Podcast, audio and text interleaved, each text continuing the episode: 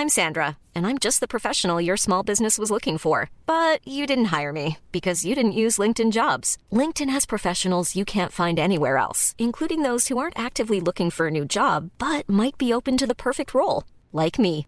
In a given month, over 70% of LinkedIn users don't visit other leading job sites. So if you're not looking on LinkedIn, you'll miss out on great candidates like Sandra. Start hiring professionals like a professional. Post your free job on linkedin.com/people today.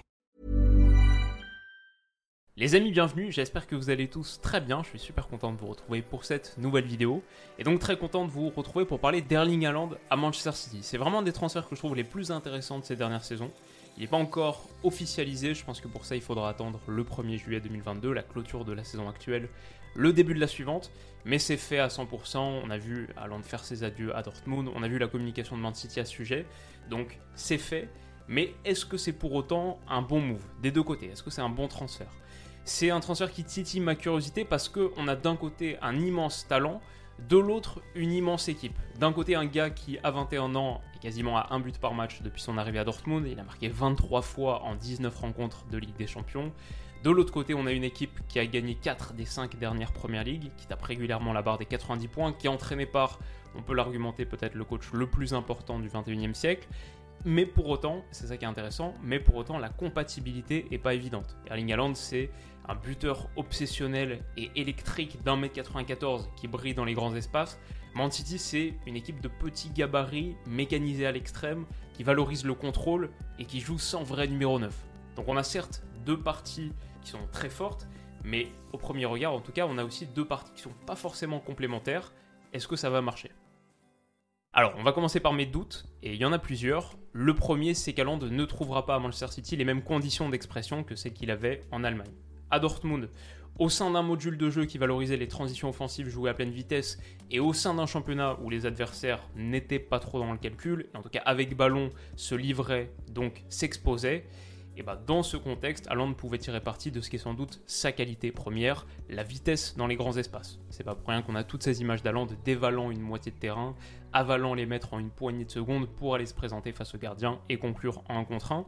C'est des situations qu'il aura sans doute moins en première ligue, peut-être même par un facteur de 2 ou 3. D'abord parce que les adversaires contrôlent mieux leur exposition. Les meilleurs adversaires comme Chelsea attaquent en réfléchissant à comment ils veulent défendre. Les moins bons adversaires défendent plus bas tout court.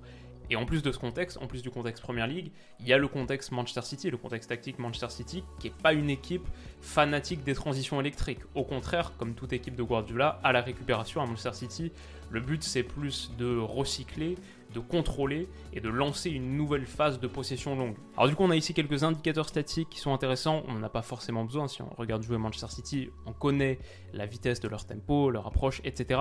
Mais sur le plan stylistique, ça nous permet peut-être d'avoir la, big picture.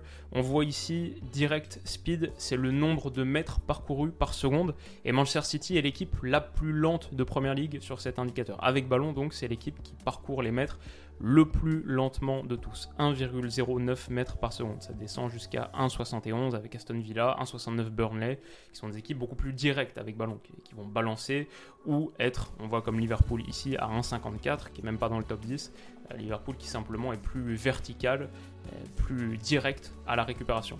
Et sur tous ces indicateurs statistiques slash stylistiques, on voit que Manchester City est une équipe de contrôle. Donc ça c'est le nombre de mètres parcourus par seconde, ça c'est le nombre de passes de séquences de plus de 10 passes consécutives, Manchester City est premier aussi très très largement avec 916.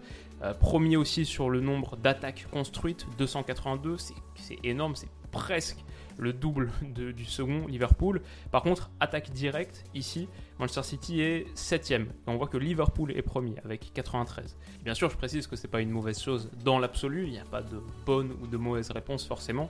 C'est juste pour indiquer un petit peu quel est le style de jeu et quand on compare à Dortmund, par exemple, Dortmund qui est aussi l'équipe la plus lente de Bundesliga, mais on voit à quel point le tempo est différent en Bundesliga, c'est qu'avec le rythme le plus lent en nombre de mètres gagnés par seconde avec ballon, 1,45, Manchester City était à 1,09 là, 1,45, ça placerait Dortmund à peu près dans le milieu de tableau, beaucoup plus proche en tout cas de Liverpool que de Manchester City. Donc voilà, tout ça pour dire qu'en Première Ligue, on verra peut-être un petit peu moins de ses actions typiques à Land. C'est mon premier doute, c'est en gros que sa qualité numéro 1 sera un petit peu moins visible, il aura un petit peu moins d'opportunités de l'exploiter. Mon deuxième doute, mon deuxième gros champ de doute, c'est que ses faiblesses seront aussi plus exposées. Et là, je pense à deux choses en particulier. Peut-être que vous en souvenez, on en a fait une vidéo il y a un an et demi qui s'appelait Voici le gros défaut d'Aland.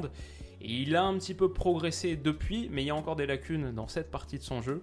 C'est le jeu en remise. C'est pas si infréquent de le voir mettre un terme à une phase offensive de Dortmund à cause d'une remise un peu trop lourde, un peu trop longue, un peu imprécise. On peut imaginer que pour Guardiola, qui a passé quasiment toute l'année à jouer avec un faux neuf, pour Guardiola, qui a dit à de nombreuses reprises que son équipe idéale serait constituée de 11 milieux de terrain, pour Guardiola, ça, ça pourrait avoir un peu de mal à passer. Surtout si ces pertes de balles en phase de construction te font encaisser une transition défensive. Deuxième faiblesse, ça c'était la première. Deuxième faiblesse, c'est qu'Erling Haaland, c'est pas un super attaquant de pressing. Et ça, à Manchester City, ça pourrait aussi être un problème. Donc là, on a ces chiffres sur les 365 derniers jours de compétition. C'est son scouting report comparé donc aux joueurs de sa catégorie, aux autres attaquants des 5 championnats majeurs, on le voit là. Euh, quand on regarde ces chiffres défensifs, là, c'est pas fameux. Donc 27e centile sur le nombre de pressions par 90 minutes, ça veut dire que gros 73% des attaquants des 5 championnats majeurs font mieux que lui en nombre de pressions par 90 minutes.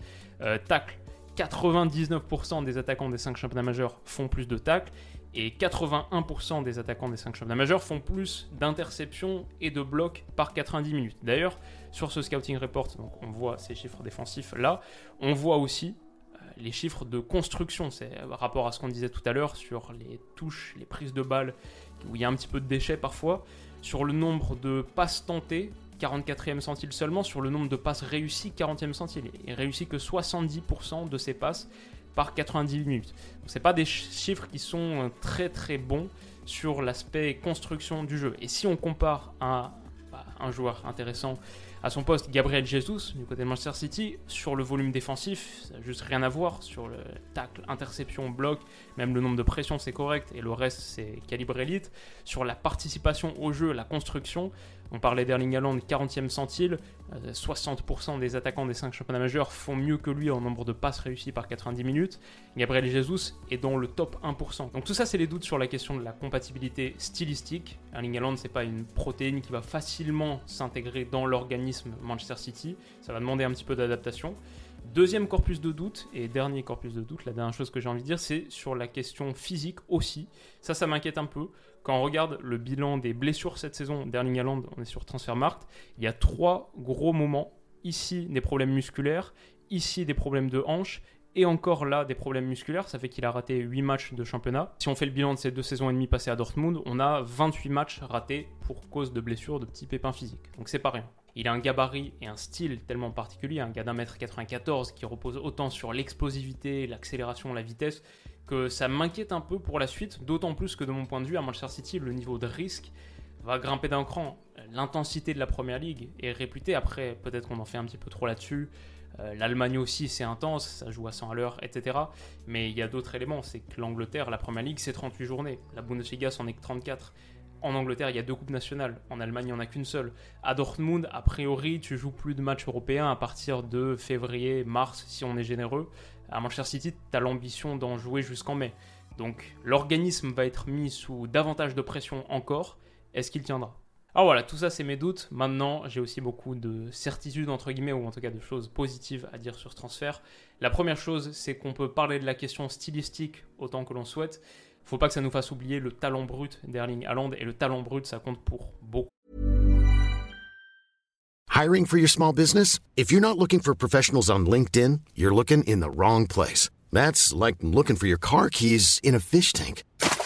LinkedIn helps you hire professionals you can't find anywhere else, even those who aren't actively searching for a new job but might be open to the perfect role. In a given month, over 70% of LinkedIn users don't even visit other leading job sites. So start looking in the right place. With LinkedIn, you can hire professionals like a professional. Post your free job on linkedin.com slash people today. Il est avant tout un joueur phénoménal, une machine à empiler les buts, 29 en 29 matchs, toutes compétitions confondues la saison passée, depuis toutes les positions, pied fort, mais aussi pied faible, mais aussi de la tête. On parlait de la comparaison à Gabriel Jesus tout à l'heure, tout ça c'est très bien, mais ce qu'on veut dans l'avant-centre, c'est avant tout les buts. Et là, Haaland a juste pas d'équivalent. Ces chiffres sont dingues. J'ajouterais aussi qu'on y allait assez fort sur la question de l'incompatibilité stylistique, parce qu'il y a quelque chose qui marcherait très bien à Manchester City, quelque chose qu'Erling Haaland fait très très bien, là où il est calibré élite, c'est la qualité de ses déplacements dans le dernier tiers. Grâce à son excellente lecture du jeu, grâce à son énorme QI foot, il est un super buteur de surface qui trouve les micro-poches d'espace qu'il faut pour conclure le type d'action que Man City se procure en masse. on le verra peut-être un petit peu moins dévaler le terrain en transition, pour moi je trouve que c'est dommage, mais il n'est pas qu'un joueur de grands espaces. Il est aussi très bon pour finir dans les petits espaces. Et puis même si ces chiffres de pression qu'on mentionnait tout à l'heure, même si ces chiffres défensifs sont pas hyper impressionnants, peut-être que ça c'est juste Dortmund qui opère pas exactement dans le même registre que Manchester City. Parce que sur certaines phases de contre-pression, on le voit tout de suite à la perte, mobilisé, il n'hésite pas à bondir sur son adversaire et prendre à la gorge le défenseur pour aller se procurer une situation de but. Qui sait, il est peut-être un attaquant de pressing parfait qui s'ignore, entre guillemets, et qui sera parfait dans le modèle de Pep Guardiola. Et c'est justement ce point, le côté phase immergée de l'iceberg, qui est au cœur de ma réflexion, c'est que si on regarde un joueur comme Erling Haaland, donc un très jeune, 21 ans, deux qui a un talent fou, 3 qui a un tempérament de bosseur, si on voit tout ça et qu'on voit un joueur fini, un produit fini, je pense qu'on se trompe. Et on oublie que Guardiola a l'habitude de faire beaucoup progresser ses joueurs et Carling Haaland a l'habitude de beaucoup progresser aussi, sa trajectoire, sa courbe, c'est celle d'une progression fantastique sur les dernières saisons. Son historique, c'est celui d'une progression éclair. C'est un gars qui a une mentalité différente, qui a pas peur de bosser, qui a un gros cerveau foot et de la place, de mon point de vue, de la place dans son disque dur pour installer pas mal de logiciels tactiques. D'ailleurs, je pense que c'est ce qu'il cherche avec ce transfert. Faudra lui poser la question, mais j'ai la sensation qu'un gars avec le tempérament d'Erling Haaland, qui est très concentré sur le développement personnel, la croissance, devenir le meilleur joueur du monde, comme il dit tout le temps, je pense qu'il cherche à vivre un défi qui, si relevé, va lui permettre de poursuivre sa progression. Ça demande, ça nécessite de sortir de sa zone de confort, de se confronter à un autre module de jeu, etc. Mais je pense que c'est l'idée. Donc voilà, mon avis final sur la question, c'est que cette incompatibilité stylistique qu'on a relevée, si elle existe, effectivement, on verra, mais si elle existe, c'est que la première partie de l'équation, c'est que le premier chapitre, c'est le début de l'histoire. Ensuite, prendront la relève, ce qu'on pourrait appeler les 3 T, et Erling Haaland a les 3, c'est le talent, le travail et le temps. Il sera au contact d'un coach qui, fait notoirement progresser ses joueurs. Les témoignages qui vont en ce sens sont innombrables. En plus, il sera au sein d'un collectif performant, d'un club stable. Ça, ça compte pour beaucoup. En plus, il a un certain crédit, il sera auréolé de sa stature, ce qui lui donne encore un petit peu plus de temps. Donc il y a beaucoup de raisons d'être optimiste. On peut aussi, sur ce volet de l'adaptation, on peut aussi voir les choses dans l'autre sens et se dire que oui, si Erling Haaland s'adaptera au module de jeu de Manchester City et aux prérequis tactiques que ça demande, on peut aussi imaginer que Manchester City s'adapte à Erling Haaland, que Pep Guardiola mette un petit peu d'eau dans son vin. Manchester City a des succès sur lesquels bâtir, mais il lui manque aussi la Ligue des Champions. Et peut-être que pour ça, on peut se dire qu'il lui faut autre chose que ce que Manchester City a montré pour l'instant.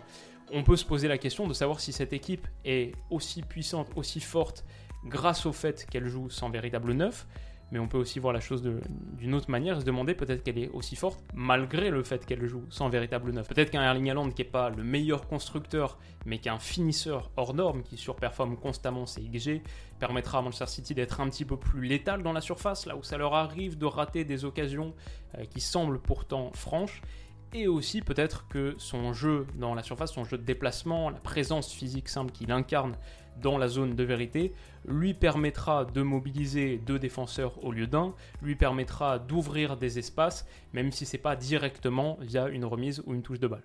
Donc voilà, mon prono final sur la question, est-ce que c'est un bon move, etc. Je dirais que en l'absence de blessure majeure, ce qui est quand même un gros conditionnel, faudra voir ça, faudra surveiller, mais en l'absence de blessure majeure, pour moi, ça va marcher. Quand il y a ce niveau de talent et quand il y a ce niveau de tempérament, le joueur met toutes les chances de son côté. Si je devais préciser un petit peu le prono, en revanche, je dirais que ça mettra du temps à marcher. Euh, le niveau d'adaptation qu'il faut pour intégrer ce collectif aussi bien rodé, aussi mécanisé, tous les principes à intégrer, on est peut-être sur 6 euh, mois difficiles, peut-être même une saison, mais je pense qu'un gars qui est un monstre de travail comme Erling Haaland, à nouveau saura mettre les chances de son côté. Il y a peut-être quelques aspects positifs sur cette saison, par exemple, on est sur une saison euh, très particulière de Coupe du Monde en novembre-décembre, mais la Norvège n'est pas qualifiée pour cette Coupe du Monde 2022, donc peut-être un mois pour faire du travail spécifique, pour approfondir un petit peu les mécanismes et les choses à comprendre de, du système de jeu de Manchester City. Donc ça, je pense que ça prendra du temps, mais il aura le temps et il se donnera le temps pour. Et enfin, la précision la plus fine du pronostic, c'est qu'il faut peut-être aussi s'attendre à une surprise tactique. Pep Guardiola, c'est un gars assez créatif en général avec ses avant-centres, avec ses attaquants. Il y a plein d'exemples d'attaquants, de buteurs qui ont été au moins pendant une période déportés sur le côté, que ça leur plaise ou non d'ailleurs. Euh, beaucoup aussi déliés bien sûr qui sont devenus des joueurs centraux, des faux numéro 9 entre guillemets. Donc on n'est pas à l'abri d'une petite surprise, on n'est pas à l'abri qu'il invente quelque chose, au moins pendant un petit laps de temps. Euh, ça, on verra. Quoi qu'il en soit, ce sera fascinant. Quoi qu'il en soit, je trouve que c'est un des transferts les plus intéressants de ces dernières saisons. Dites-moi ce que vous en avez pensé et ce que vous en pensez en commentaire. Si la vidéo vous a plu, n'hésitez pas à mettre un petit pouce bleu. On se retrouve très vite pour la prochaine. Comme d'habitude, prenez soin de vous et de vos proches. Et à bientôt. Bisous.